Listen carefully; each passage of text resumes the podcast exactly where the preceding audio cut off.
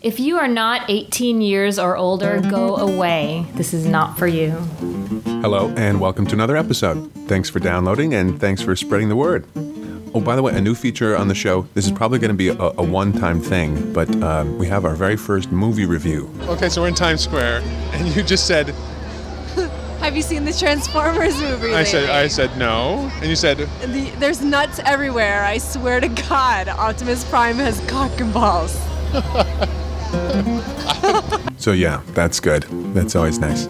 That's uh, That was my friend Ayla, who you can actually hear in a previous episode, by the way, if you dig through the archives. Today, talking with my friend Sara Eileen, who you may know from A Place to Draw Blood Laughing, a great blog. You can check that out, bloodylaughter.com. And uh, as these uh, things usually start, I ask about uh, biographical information. Yeah, I was a, I was like a bookworm, and I was very quiet, and I didn't have a lot of friends, and I didn't really talk to people, and I really didn't like social situations or parties. I was very awkward. So- um, and Ren fairs, speaking of Ren fairs, were sort of the way that I came out of my shell. Um, so you know that just hearing the phrase Ren Fairs makes me giggle. Why? Because Ren Fairs, in my mind, again, I've never been to one. Mm-hmm. And you should totally feel okay being on the defensive because it's totally an ignorant thing for me to say what I'm about to say. But Ren Fairs, in my mind, is one level higher of geekiness than a comic book convention. I concur, and it's one. It's probably one level below being a LARPer, and I'm a LARPer too. What's a LARPer? Live action role play. It's like D Wow. and D in costume. Wow. Oh, it's fun. Ren fairs were sort of the the thing that brought me out of my shell from being a very very reserved, very very quiet child who was convinced that she was ugly and no one was ever going to want to sleep with her. Um, although I was younger, so it wasn't really framed in those terms, I suppose. Um, and Ren fairs were, were less of a, of a kink awakening for me and more of a, just a sexual awakening, just being able to go around dressed to the nines and have men say that I was beautiful and want to want to probably do awful things to me considering the fact that I was underage. Um, Whoa. Oh well, I mean, I started going to Ren fairs when I was in high school. But the thing is, at Ren fairs, at a Ren fair, at, at a place like that, this is something that is true across many geeky cultures. Beauty is something that's much more openly acknowledged, and it is something that's much more. I almost want to say valued.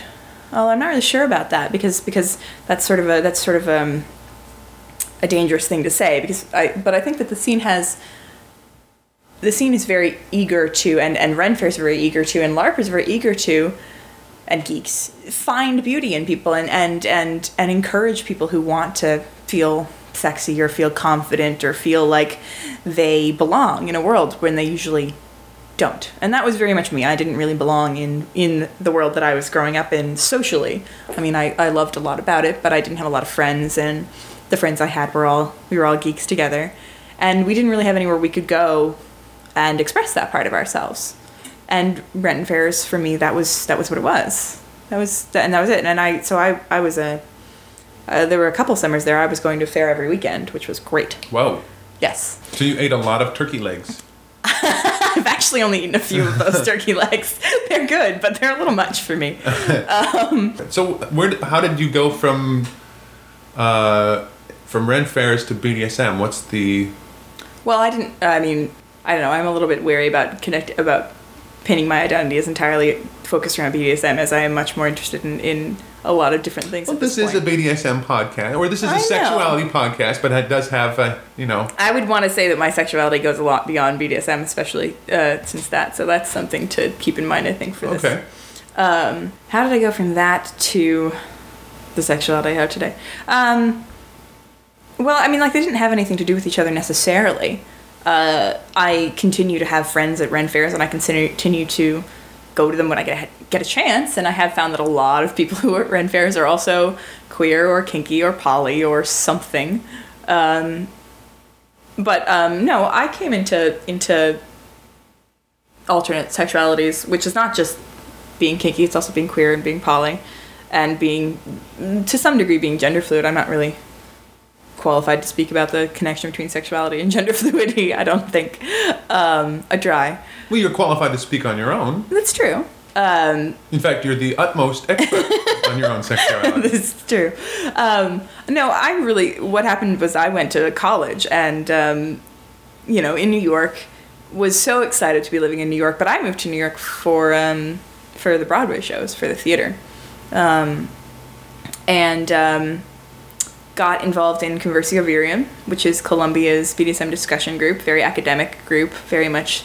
You go and you talk about your sexuality and you talk about different different aspects of it. It's very um, very fun, has a lot of good people, and um, you know had some random experiences like um, made out with a girl at a dance and sort of had this shocking like revelation of oh my gosh I like girls. um, and and things kind of developed from there. Like I'm not necessarily sure that the the geekiness and the Ren Fair thing, and I mean like I was also the vice president of the Science Fiction Society and all sorts of geeky stuff. But I got a lot of my confidence from from that part of my life, from being able to be passionate about things in that way. But uh, there's also um, you mentioned earlier about about um, I can't remember exactly how you put it. Hmm. Uh, even though I wrote it down, I didn't write it down correctly because I was too busy. This is what happens. I'm too busy listening instead of typing. I didn't know you were taking notes on what we were talking about. well, that's what I was typing. You think I'm, think I'm writing an email? I thought you were writing emails while you were talking to What me. What a dick thing to do. I know. I wasn't going to say anything. I was making a note about this interview. Like, what, you, I'm, you honestly think I was sitting there like, mm-hmm, really? That, oh, Yes, I thought you were doing that. Dear so and so, I'd like to return this box of Wheaties that I purchased not a fortnight ago. No, no, that's not. um, what are some of the bigger problems you you see? Well, what are we going to call the scene? Because the scene is, I could say the scene and I could mean, you know, a very small portion of the people in New York who are out, or I could say the scene and I could mean, you know, the online fetish community. Well, well, let's know. talk about the whole kit and caboodle. Oh, man. Boy, that was the nerdiest thing I've said. let's talk about the whole Um, schmear. I think that the scene has. If we're talking about the kink scene, I think that there are economic boundaries for people who are young or not well off to try and go to events and to try and, you know, gain weapons and gear. um, uh, and I think that that is to some degree a problem. But I also think that that is inevitable when people try and make things into an industry, and sex in every capacity is an industry. That's kind of the way it is. And so I find it unfortunate, and I want there to be more avenues for that to not be the case. But, you know, I don't think that the, that the scene will ever become free. I don't think that that will ever happen. I think that people will just have to find new ways to get the things they want and to see the events they want and to go and to gain the information they want. And that's one of the reasons Kink for All is exciting. Well, but you mentioned uh, like some of the equipment and stuff like that. but I, I, I don't imagine uh, that anyone uh, would, if you said, oh, if you said to someone, would you like to play? And they were interested in you. And I can't imagine them saying, oh, you don't have toys? Well, no, never mind. I mean, no, but toys help, and and people have interest in toys, and toys are not necessarily just something that that makes a scene better. To- toys are also, you know, a kink to some degree, um, and they're fun to some degree. And also, I I um. I mean, like I've collected my toys over a long period of time, and um, and tend to make a lot of them or get them from people who are incredibly talented. Like I have an insanely talented metalworker friend uh, at Clockstone Studios, by the way. Everyone should go. Um, who has made me a knife and makes me most of the things that I poke people with. And and I, you know, make corsets, so I don't really have to pay for making a corset or something like that. You make corsets. I do. Um, I like things. I think things are interesting, and I will spend money on on sexual things the way same way that I will spend money on books. You know, because having a better book, having a better uh, something, cock, piece of rope, whatever.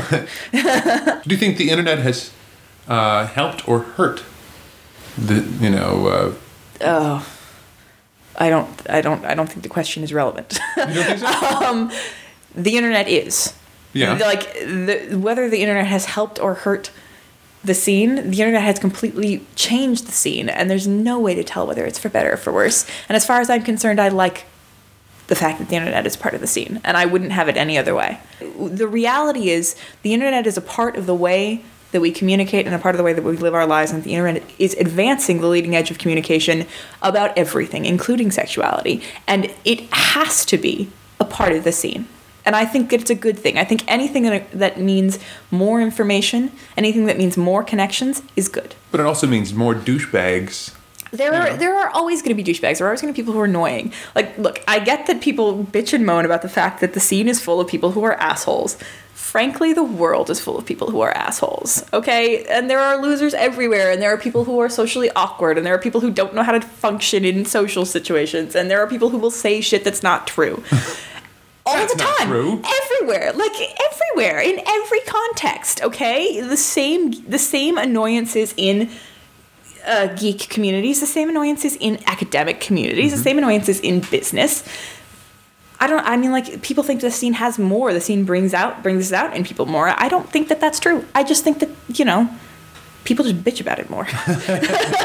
Um, because well, here's the thing. Like, yeah, I know. I I have met a lot of people through the scene who I think are, are creepy or who I'm like, I don't like you. I don't want you around or or you know you're you're you're approaching me in ways that are socially awkward but i've also met amazing people through the scene i've met my best friends i've met uh, people who are changing the world through sexuality and through education and through community work. And if those people benefit from having internet connections with other people who are like them long live the fucking internet.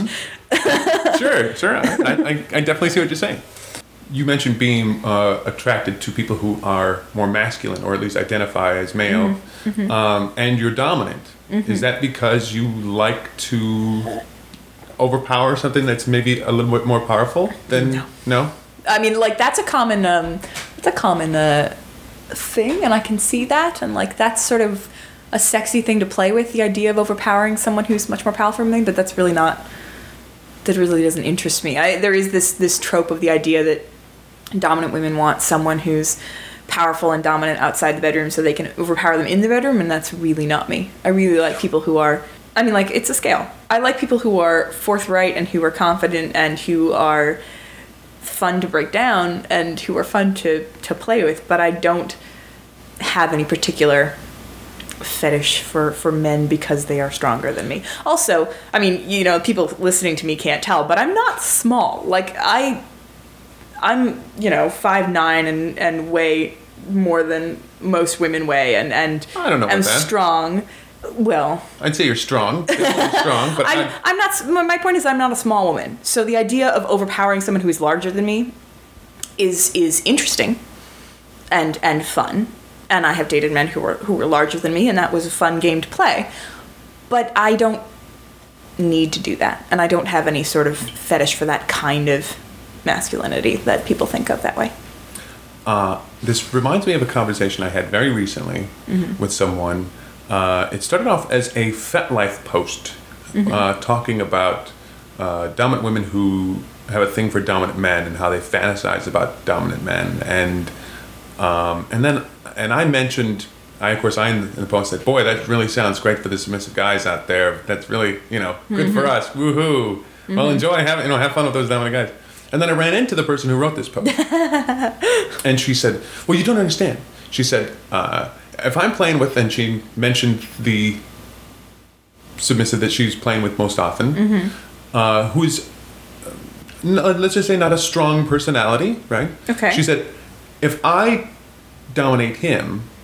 That doesn't say anything about my dominance. She says, you know, that doesn't say anything about who I am, and doesn't that, that's no that's no test of my power as a dominant woman. If I dom- uh, overpower a dominant guy, then that is a sure sign of my power and my control and all that. Um, I mean, I, I don't want to I don't want to speak ill of your friend, um, but I don't I don't think that's true at all. I really don't think that's true at all. Uh, it, it's not true for me. How about that? I think that if you're playing with a submissive man who is confident in his own submission and has standards and is passionate about his sexuality, him submitting to you is a gift, is something that is amazing and is something to be valued and treasured and respected and taken as a sign of respect and power. there And- are a lot of submissive guys who don't feel very confident about their. I mean, you know, that's that's okay, and and to some degree, you can I I will still play with people like that, absolutely, but the idea that that that that because the fight is predetermined, somehow the the result is less valuable. I don't I don't like that idea. Because for one thing, I would rather the fight be predetermined. I'm always going to win. I don't go into fights I'm not going to win. I just don't. um, because I have no interest in losing, and I have no interest in having a question of me losing. I just am going to win. That's the way it is. Um, and I have topped dominant men before, actually, quite a bit. Um, um, but I, just- never. I just saw your memory go. you, can, see the odometer of, you can see the odometer of dominant men you've but like but not because not because there was a fight involved not because it was a test not because it was something that we were challenging each other to try and do i've topped dominant men because i am very close friends with dominant men who have at certain times in their lives wanted to be topped and find out what that's like. And i am willing to do that. And so that and that is something that i find really remarkable. I think that's something that's amazing that i'm proud of that i can give those things to my friends. But like do i count those experiences as more valuable than my experiences with people who would be submissive to me? No. No. This is why you're an enigma wrapped in a question mark, surrounded by mystery. mystery. Um, you are you put a lot of thought into not just your sexuality, but every aspect of your life. You seem to put a lot of thought and a lot of there's a lot of introspection going on there, i would hope so and um, it- being around you makes me feel really stupid. To be honest with you, oh that's awful oh no I mean, that's not my intention Right. No, no, no. Not, uh, not that I feel stupid. Okay, let me rephrase that. Being around you makes me feel like I'm really not putting a lot of thought into a lot of things in my life. You know? well you don't have to No, no, no, I no, mean, not at you all. know. No, I, I never. There, there, there have been a few people that I've met. You're, you're included in this group uh, that I, I've thought, boy, they really put a lot of thought into their sexuality and stuff like that. Whereas uh, I'm very binary. In, I'm very binary in my sexuality. That that makes me hard. That doesn't make me hard. Well, I think one of the things that I'm I'm newly one of the identities that I am newly embracing, speaking of changing identities, is that I am a sex geek. I find sex really interesting. I find sexuality really interesting. I love to geek out about why things make us feel the way they feel, and I love to ask people why their desires are the way they are, and and you know and how sexuality affects our culture and I, I find that fascinating i think that's really really cool and so you know part of that is part of that introspection is that I'm genuinely really passionate about that, and that's similar to writing and reading. I'm generally really passionate about writing and reading. I'm I'm a lit geek, and so I will think a lot about those things. Um, but it's also that I take I take self awareness very seriously, and I think that it's important for me to know what I'm doing and, and try to understand why I do the things I do and try to understand how I feel and, and what I want and that that makes my life easier. And I, you know, to some degree would like to see that in the people that I am involved with. I would definitely like to see that from people that I'm in relationships with. It's also helpful in people I play with because being able to being able to geek out about the sex we're having or the dates we're going on or the play we're having, it, it helps me. yeah, but this is. But actually, the question I was going to Oh, ask. Sorry, I went No, that's okay. sidetrack. No, no worry. The question I was going to ask is: Let's say you're about to play with someone, Mm-hmm. or you're thinking of playing with someone. Do you uh, do you go into playing with someone having thought a lot about that person and how you want to play with them, or do you, while you're actually playing with someone, you put a lot of thought into what you're doing, or do you really only think about it that much until after the play is done? Huh, that's interesting. Um, I it's hard to you can't really plan how you're gonna play with someone is the first part. So like I can think a lot. I think a lot about my partners. Like when I'm when I'm going to play with someone or when I'm in an ongoing play relationship with someone, I think about them a lot. And I think about the things that they like and I pay a lot of attention to things that they like, which is one of the reasons I like having ongoing conversations with my partners is because I'm always picking up little things about them that I can that I can remember and use and and make our sex lives better with.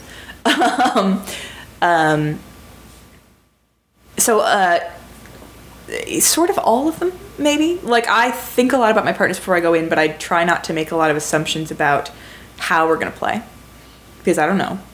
And then I think a lot about the scene while I'm in the scene, and I pay a lot of attention to people when I'm in scene. And I, I like I'm very focused on my partners when I'm in scene. I tend to not I tend to not like kinks that place my partners away from me, which is one of the reasons that like I haven't pursued some kinks that are interesting, but that haven't really like sparked sparked me to really pursue them like service um, and other things. So I pay a lot of attention to people when I'm in scene and think a lot about the scene itself and think about the dynamics of the scene and think about what I'm gonna do and what I'm gonna say and I, and you know this is going to sound insanely geeky, but I, I think there's a sort of an artistry to making a good scene, um, and so I pay a lot of attention to that, to to how things build and how I am putting the experience together. Um, and then afterwards, I will usually want to talk to the person about what their reactions were, and I'll I'll be happy to share mine, especially if I had a strong reaction, especially if I didn't do well or if, if I'm sort of confused about something. I'll want to talk to them about it, or I want to talk to someone about it but I'll be much more interested in hearing what the other person wants and what the other person thought because that's the feedback that makes the next time better. You you mentioned how putting a scene together is a lot it is an art form I uh, think it for is. you, and um, I've never. I mean, like that sounds so ridiculously pretentious, Well, well, but to some degree, it's true. But that's the thing. I've never, I've never thought about that. I mean, e- even, um, I guess I've never thought of it that way. Uh, of it, you, you actually have something in mind of okay, you're going to start out this way. It, you don't just go from your gut the whole time, or I mean, I play things by ear and I try and be very fluid in scenes, and I tend to not plan scenes out, especially with new play writers, as I was saying, because lots of assumptions there. Um, when I do plan things out, it's usually like a basic framework, like I want to go in this direction, or I'll be much more likely to plan things out if I want to do role play or something like that. Then I'll take a little time to like set up props or whatever. Um, I, it's it's interesting because it's not the sort of artistry that you can you can really talk about, but it's it's sort of like the the hope of being a really really amazing lover. Like I I I think sex is something that you can improve through skill, and I think scenes are something you can improve through skill. And the only way to get better is to practice and to think. so maybe uh, when after you've explored being single a little bit more, you'll talk with me again, and we can, or Yeah. even we can just sit down after you've got your new apartment. We can just sit down and just record some stuff and Sure. talk and. Sure, I would love that. I'd be happy to. Um, And I also want to get detailed stories about orgies at Ren Fair. so, There's only one story. well, no, yes, but still, you know, that's still. I'm sure. I mean, as many details as you could give. That's got to still. Oh, we'll see. I don't really have the permission of the people who were there. Was, was the guy dressed uh, as a mythical creature? No, No. no, Okay. no. What's he wasn't. the- He wasn't really dressed. It was an orgy. Okay. Well, well, I don't know. yeah. What's the what's the uh, hawk half? Uh, what am I thinking of? I think you're thinking of something that's not a Ren Fair. There aren't many mythical creatures at Ren Fairs. There are some fairies. Other than that, There's no uh, He was a knight. unicorns. he was a knight. Okay. Oh wow. Okay. Um, well, thank you so much for sitting down and talking with me. I appreciate it. Thank you for having me. Thank you again to Sara, and thank you for listening. So, what's coming up on the next couple episodes? Well, here are a few slices of uh, interviews still to come. Oh my God! It's this mecca of beautiful men. I've I've I found the land of milk and honey, and then I realized they were all holding hands, and then I was very sad. when I played uh, uh, doctor as a kid, I, I kind of knew what I was doing. You know, um, you know, it was like I used to make my own little speculum when I was about, you know, probably about eight. It was Okay. I, I read, How would you make cardboard? That was Mistress Sod and Dove, two people who are on deck for future episodes. Uh, so, we'll talk to you in a couple weeks. Thanks for listening. Bye bye.